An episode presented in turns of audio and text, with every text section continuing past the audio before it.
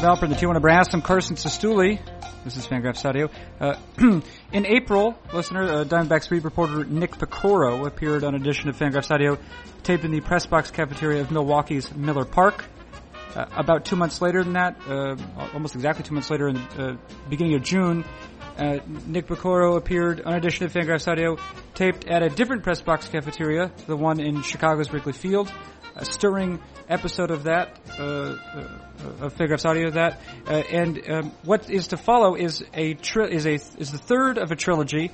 This is, once again, Diamondbacks beat reporter of the Arizona Republic, Nick Piecoro, is once again taking place in a press box cafeteria.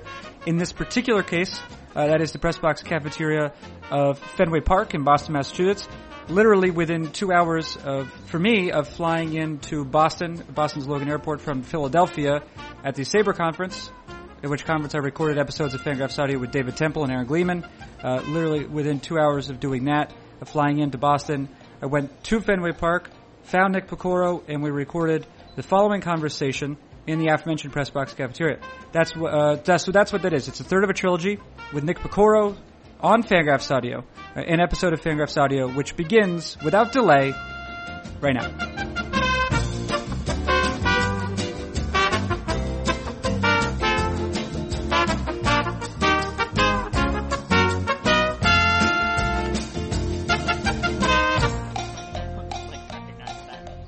Yeah, I think. Although, so I have. I just came from the Sabre Conference. Oh yeah, how was that? It was fun. Because you're Philadelphia. Yeah. Okay. You're a little bit quieter than me. I think we've established that. Mm-hmm. Yeah. You should. Don't be afraid to make love to the microphone. Okay. Yeah. I just came in and I had a conversation with David Temple. You might know his work can be found in the pages of NotGraphs. The electronic pages, not the print ones like you're used to. Mm-hmm.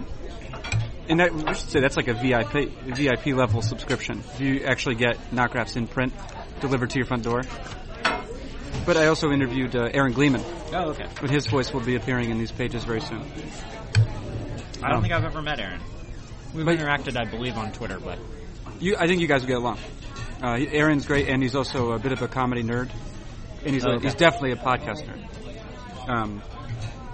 He just sits home and listens to podcasts all day. Sounds like my life. Yeah, it's a pretty good life. You're gonna kill Aaron Gleeman and take his place? You're gonna wear his body like a skin, like your own skin, second skin? Are we marining? We're marining, yeah. So he would probably recognize that. I'm here with Nick Piecoro of Arizona Republic, Diamondbacks beat writer. And this is a special day. This is red letter day for us, Nick. I'm actually getting creeped out by this. Why? Well, because I feel like you're just following me around the country. Right. So was it April or May? We sat down and had a nice conversation at the Press Box Cafe at Miller Park in Milwaukee, Wisconsin. Then sometime later than that, we sat down and had in June, I think, pleasant conversation at Wrigley Field Press Box Cafe. And look where we are. Look where we find ourselves today, Nick. Boston, Massachusetts. Fenway Park, home of the Boston Red Sox. We're having a nice discussion. We're going to have a nice discussion, Nick, in the Press Box Cafe at Fenway Park. And you'll have to excuse me. So first of all, you'll have to excuse me because I've just flown in this morning. And besides my arms being tired. I was waiting for that. Yeah, the rest of me is tired too. Because what time is your flight? 9 o'clock, and so, it's out. Not too bad. Not terrible, but, the Sabre Convention is full of a great deal of merriment. Mm-hmm. And revelry, and a way to facilitate both those things is by means of adult sodas. Anyway, So it should be noted there's like a little sound. That's Nick Piecoro actually eating a meal. Potatoes. Yeah, we have a brunch situation here. Yeah. Okay, so I should say, if I seem excited or maybe bewildered. Just because this is the stadium I went to games at when I was young, I grew up in New Hampshire, and I have a lot of family in the Boston area, and went to a lot of games here. My first game was in 1986 or 7, I believe. 87, saw Roger Clemens pitch. That was an RBI baseball team. It was an RBI baseball team. I was here with both of my grandfathers, maternal and paternal, and my dad. So it was like a real event. And cool. But I have not been able to go to any games of late for a couple of reasons. One, because I haven't been living in the Boston area. Secondly, because it's cost prohibitive. Yeah. And so now I've found a way in through the back door. Literally through the back door. So have you been in this press box at all before? No, 0 times. This is your first time as a... Yeah. That's cool. So I freaked out a little bit. I mean, you know... First of all, one thing, no one is lying about the size of the clubhouses. I've only went to the visitors' clubhouse, but having started in Milwaukee... been to, I guess I didn't go to Chicago, but I've been to some other stadiums. Yeah, it's different. It's tight. Like one of the Diamondbacks coaches ran into me, and he said he apologized to me. It actually, though, there does seem to be, and this is basically a very small sample, a slightly different feeling among the players, or a slightly different energy within the clubhouse because it's Fenway. I mean, what's your opinion on that? Yeah, I think so, for sure. I mean, we have a lot of younger players on the team, and I think a lot of those guys are just excited to be here and to you know, have the chance to just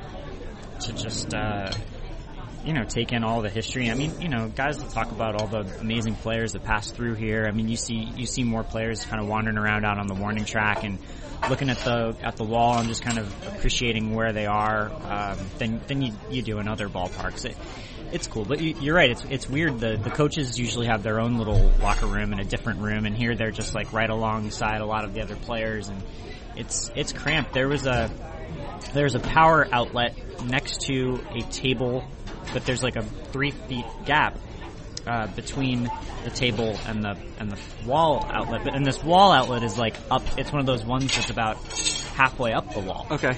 So it was giving me great anxiety yesterday because there's computer cords, power cords plugged in there, and guys are like kind of climbing across it, and I could feel all sorts of, you know, right. Somebody was going to knock over a laptop or fall and injure themselves or something. So I wound up asking one of the clubhouse guys to get a power bar and yeah, throw it down. It's just, it's a weird, you don't have that kind of. Now we're being photographed. This is creepy. Oh, look at this. Oh yeah. This could accompany it. This is creepy. And that's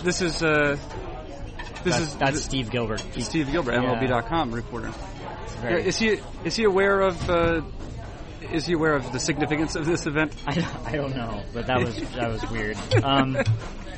Anyway, it's a safer zone now in the clubhouse.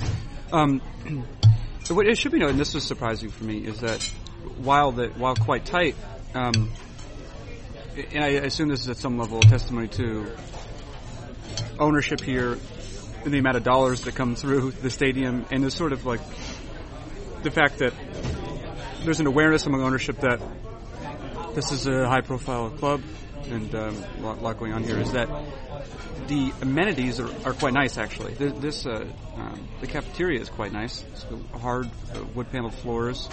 The press box area is nice, even though, again, quite tight. And we just mentioned Steve Gilbert. There are some issues with the ballpark still, and Steve discovered one last night after leaving the clubhouse and heading upstairs to the press box. He was stuck in the elevator. Oh my! Yeah, he and Todd Walsh, the Fox Sports Arizona guy, were stuck up there for about a half an hour. They had to escape through the ceiling of the elevator. They dropped him a ladder down. They climbed up that. Then they had a second ladder that they climbed up to the. To, you know, get actually, you know, through the shaft. That's very adventurous. Yeah. That's amazing. I mean, like you think, like usually they get it moving within a certain amount of time, right? They couldn't. I guess they'd been having some issues with it, and the guy had been there earlier in the day, one of their service guys, and he had already left because I don't know, it was probably an hour after the game or something. Right. So. Oh my! Well, I guess that will happen. Yeah. I mean, you're right. It's kind of a. It's kind of a nice mix of new and old, you know, in this place. Now, You have given brief assessments of, I think, Miller Park distinguished itself for having one of the better ice cream bars. Oh, yeah. Wrigley Field, of course, has its own charms, so far as the cafe, the press box cafe is concerned. Now, I think you probably have not been to Fenway very often, so it might be hard for you to make any comments about it, but curious? The dining situation? Yeah. I give it a thumbs up. They have lots of options, and my favorite thing about it is the simplicity of the options sometimes. Mm-hmm. Mm-hmm. They've got some peanut butter and jelly set out over there. Yeah, if you just want to make a sandwich, you can get a deli sandwich. Right. You can have a grilled cheese, slice of pizza. It's simple. So, well, you know, if you're making food for a lot of people, probably best not to make it too complicated, right? Mm-hmm. Just the staples, as it were. I'm actually enjoying my hash quite a bit here. I'm a big fan of corned beef hash. Mm-hmm. This is fantastic. Yeah, they do it right. I don't want to confuse you at all, but I was actually going to ask you a real question about the Arizona Diamondbacks. Yeah. Okay. There are actually a number of sort of stories concurrently, but at the trade deadline, an actual real thing happened. Yes. You didn't check. No. Our podcasting was just mentioned on Twitter. Oh, via Twitter? Media Social? Yeah. Okay. You were... a strange thing happened, which is that the Diamondbacks were currently in second place, I believe, in the NL West. Oh, yeah, look at those guys. There we are. The handsomest there are. The, very good. Courtesy Steve Gilbert. The, they traded away Ian Kennedy, who has, at points... generally points earlier than this year, maybe earlier than 2012, been rather an effective pitcher. So I think that his reputation, certainly that exists, right, sort of in among the baseballing populace. He had not been particularly good this year, and the indicators were not encouraging in terms of future development. So in what I would probably be considered a... counterintuitive, the Kevin Towers traded away what has been one of the team's most dependable pitchers to acquire a lefty reliever, and they are typically ubiquitous, although maybe the Diamondbacks had a dearth of them.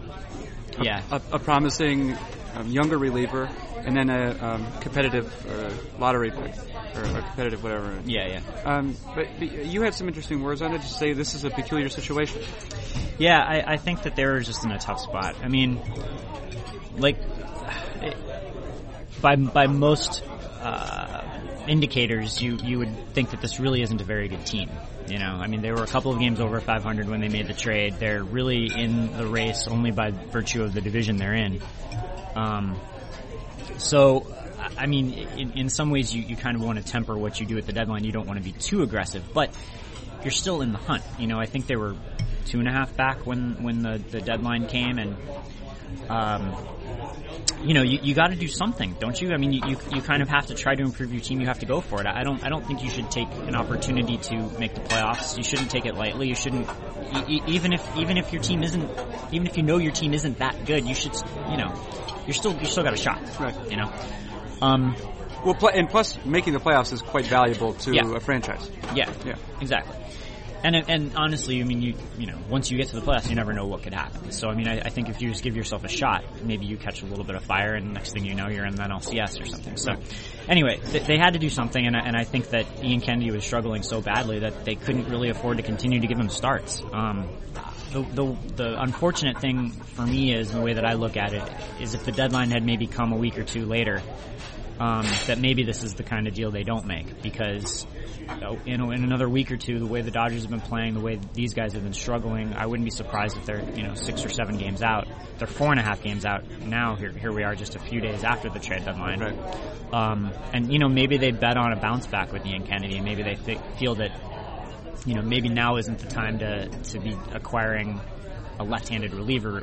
You know, or maybe they change the parameters of what they look for in return, you know. What happened to Ian Kennedy? What's been going on with him? He just doesn't know where his fastball is going right now.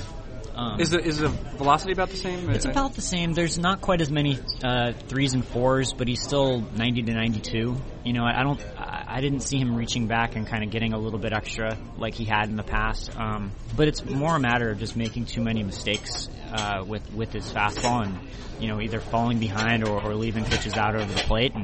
And he just doesn't have dominating enough stuff where he can make those kinds of mistakes right. often enough. And it was totally different from the guy that he was in 2011. I'm not sure what's going on, whether it's weird because his mechanics just are such that, you know, they're clean and easy and, you know, they're simple. You wouldn't think that kind of guy would have big command issues. Right. Especially if he hadn't demonstrated them right. earlier. Exactly. Right. Yeah, you're right. He's never been that guy. So, you know, maybe a change of scenery, maybe, you know, getting in with, you know, getting some different voices talking to him and you know, I'm not saying the Diamondbacks coaches aren't any good, but I mean, you know, just getting, sometimes you just need to hear it from somebody different or like phrased a different way. That's, sure. Yeah. Hasn't sure.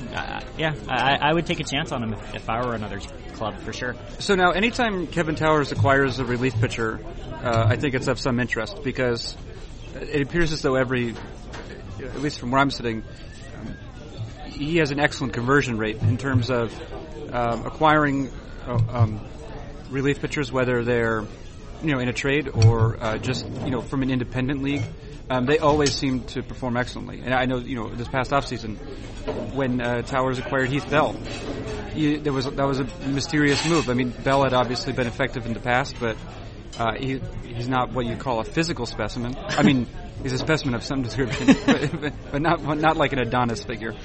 And between that and decreased effectiveness, you think, Bell's had a bounce back year. He's been kind of okay. It's been a weird year for him. I think he has 5 blown saves, mm-hmm. Which puts him in a, you know, tie for the 3rd most blown saves in the league. Last I looked. And I don't know. It's been hard to trust him in big situations at times, but he hasn't been that bad. You're right. I mean, he's kind of gotten himself back on track and seems to have a lot more confidence. And you know, that's kind of what makes me interested in the other piece that they got in that trade, along with Joe Thatcher. Right. They got a guy, Matt Stites, who has tremendous minor league numbers. Apparently has a fastball that has touched 100 before. You know, is generally sitting in the mid-90s. And, you know, has gotten some Craig Kimbrell comparisons. Right, was it Dayton? It was Bill Gayton. Bill Gayton, right. Who used to be the Padres scouting director under KT right. in San Diego. Yeah, he's now a scout with the Diamondbacks, and apparently he's seen Stites quite a bit and likes what he saw. Well, he had like a 55-8 strikeout to walk ratio, or 53 52 to something like that. 50-something innings. And, yeah, apparently he's hitting 96, 97, something like this. Yep. Promising all the way around. And he's a 5'11 guy who doesn't weigh a whole lot. So, I mean, there are some Kimbrel comparisons right. there. Another interesting piece you've written recently, because, in addition to sort of your meditations on the trade deadline deal, you had a great thing. This I guess you've actually done it 2 years previous to this. And you have these long, extended... monologues from area scouts discussing the players whom the Diamondbacks had drafted. Yeah. And I would say to anyone who is sort of interested in, I guess, witnessing not only a scout's opinion about some players who've been drafted recently, but you can... It's very clear, like, the sort of possessive quality or, like, paternal quality yeah. they have in some cases. Yeah. I mean, John Bartsch, is that right? Mm-hmm. He was the area scout who was following Braden Shipley. Right, first-round pick. Right, first-round pick out of Marshall, was it? Or? No, out of Nevada-Reno. Nevada-Reno, okay. Their next pick was Marshall, yeah. Shipley, right, Aaron Shipley. But John Bartsch is, I mean, it's an in-depth analysis of what's going on with Shipley. But you just, even for me, as someone who has no real investment in the Diamondbacks, I became very enthusiastic about Shipley's prospects just based on the way this Bartsch is selling him. Yeah. It's funny. I mean, all of these guys. There's reasons why they draft all of these guys. I mean, I don't know. I don't get them to go in depth about their 25th round pick or anything. But I kind of limit it to the top 10. But when you get in when you're in the top 10, there are things that they really, really like about these players and reasons that they have to believe in them. And It's great because a lot of these guys have known them. Sometimes they play on scout teams when they were, 18 years old or even younger, actually, 15, 16 years old. They're playing on these travel teams locally that these scouts coach and run as a way to kind of, become more, ingrained in the community. Mm-hmm. So these guys know their life stories inside and out. They know the families, they know the coaches, they know everybody close to them. They've got all these anecdotes and all these, they've seen him play often, dozens of games. It's great. And it's interesting too, though, because you know how the draft works. I mean, you're often, it's rare that you're going to draft a guy in your area, first of all. Right. And sometimes you might not even draft the top 5 or 6 guys in your area that you like the best. Right. So it's just interesting that they still have all of these great things to say about these guys, and they might have even more to say about the guy that the Braves took in the 4th round or, whatever. Right. No, if I could, this is a logistical question to some degree, but it's one about which I'm curious, which is, how did you go about setting up, so the way you've published these is that, again, there's sort of like these long monologues, but I assume that there's been... Yeah, there's definitely, I don't just say like, go, Yeah. I usually start off by just saying, hey, what's the first memory you have of like seeing this guy play? Like when did you first cross paths with him? Mm-hmm. And then they kind of go from there. And I say, okay, well, what did you like about him? What concerns you about him? What do you see him turning into down the line? And I just feel like it's easier if I just kind of take myself out of it and let the quotes speak for themselves in those stories. But. Yeah, they're great. I mean, they're almost all like, they don't deal with a lot of reporters, and I think that they, they're kind of the underappreciated guys in an organization a lot of the time, and I feel like they deserve to get some attention. It can be tough to track everybody down. They're busy, I'm busy, and it's those conversations usually take 15, 20, 30 minutes sometimes. Right.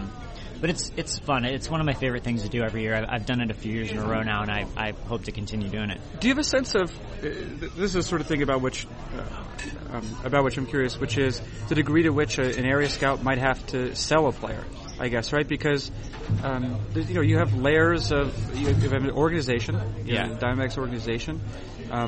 You have layers. I mean, these area scouts, there may be years where they're not, like you said, they're getting no one drafted, right? Because maybe their area doesn't have the right guys, or it does not match up with maybe the overall philosophy of the club.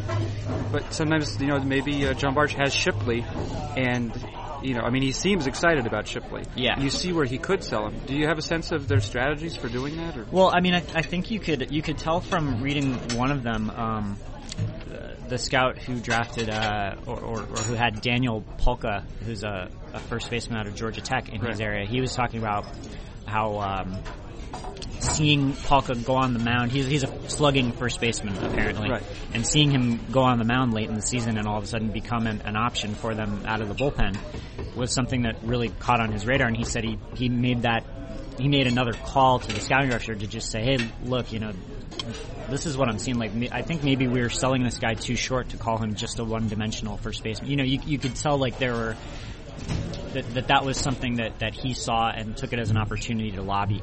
I think it often depends on the relationship between the scout and the scouting director. I heard a story from someone with another organization where the scouting director had barely seen this player. It was the 2nd or 3rd round, mm-hmm. and the guy walked up and said, so-and-so's still on the board. You need to take him here. And the scouting director didn't have a ton of history with the player. Okay. But he trusted him, took him, and he turned out to be a very good player. Right. Yeah, I mean, it's curious to me is like, at that point, like if you're a scout, regardless of your level, if you're not the scouting director or GM, the degree to which your like rhetorical skills could come into play. Yes. I think that's a great point. And I think a lot of these guys, like the ones that I think that's true not just for area scouts. I think it's true for guys that are pro scouts trying to sell the organization on making a trade. Sometimes I can think of a Diamondback scout that had told me about a player that had been non-tendered, and he kind of saw this coming, mm-hmm. and he was watching this player for a long time, and was expecting the phone call. He gets the phone call from the GM and says, hey, you know, this guy's been non-tendered. What do you think of him? And he already had, like, this whole, like, plan of attack, like, absolutely, we have to go after this guy. Like, I think this, like, this is why he struggled. This is the situation that he was in. I believe in him. I believe he's going to bounce back. And he wound up bouncing back. The same scout told me, though, that there was another player that he didn't have that good of a feel for. He also wound up becoming, you know, having a good bounce back type of season, but the scout just wasn't that sure, and he didn't push that hard when the GM called him about him that next time, and he kind of felt bad, like, you know, I didn't really take a side, I didn't really do my job there. But yeah, I mean, I think having conviction and being able to really, like, express yourself in a convincing manner, it does wonders in getting action on your side, right. You know. Lastly, you have to go. You're a busy man. Brandon McCarthy, though, is making his. We're here on a Sunday at Fenway. He's making his first start in a couple months. And, yeah. What's been his trajectory this season? His injury was what? Well, he had the shoulder thing that always pops up. It popped up right at the end of May when it normally does. Mm-hmm. It's very strange. He doesn't really understand it, and he thinks that he's kind of invented the injury. It's like a stress fracture in his shoulder or something. It leads to inflammation, and it goes away every time after a few weeks off, and he has to build back up. I think, though, that he was set back a little bit this time because he had that seizure. I don't know if you remember reading about that. I did not read about that. Yeah, he was at dinner with his wife, and he had a seizure, and it was related to the head trauma from last year. Of course, yeah. So it's very scary. But I guess he's on medication, and you know, hasn't had any other issues that I know of. So. That probably cost them a week or two in the rehab process. Probably just, you know, they backed off a little bit. But, yeah, I mean, he wasn't good in April. He was pretty good in May. Mm-hmm. And they're going to need him to step up here over the last couple of months of the season. I mean, that's part of the reason why they were willing to trade Kennedy, to, you know, create room in the rotation for him and when Cahill comes back as well. Yeah, well, they've had some injuries, and they have guys returning from those injuries. I think Aaron Hill is recently back. Yeah. I still feel like that hand might be bothering him a little bit. Okay. He's playing with essentially with a broken bone in his hand.